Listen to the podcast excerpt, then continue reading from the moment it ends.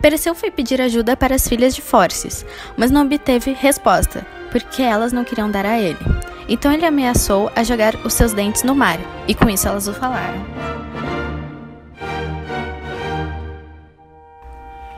Gorgona era designada a três criaturas: Esteno, Euríale e Medusa, que tinham centenas de cobras em suas enormes cabeças e uma cara horrenda.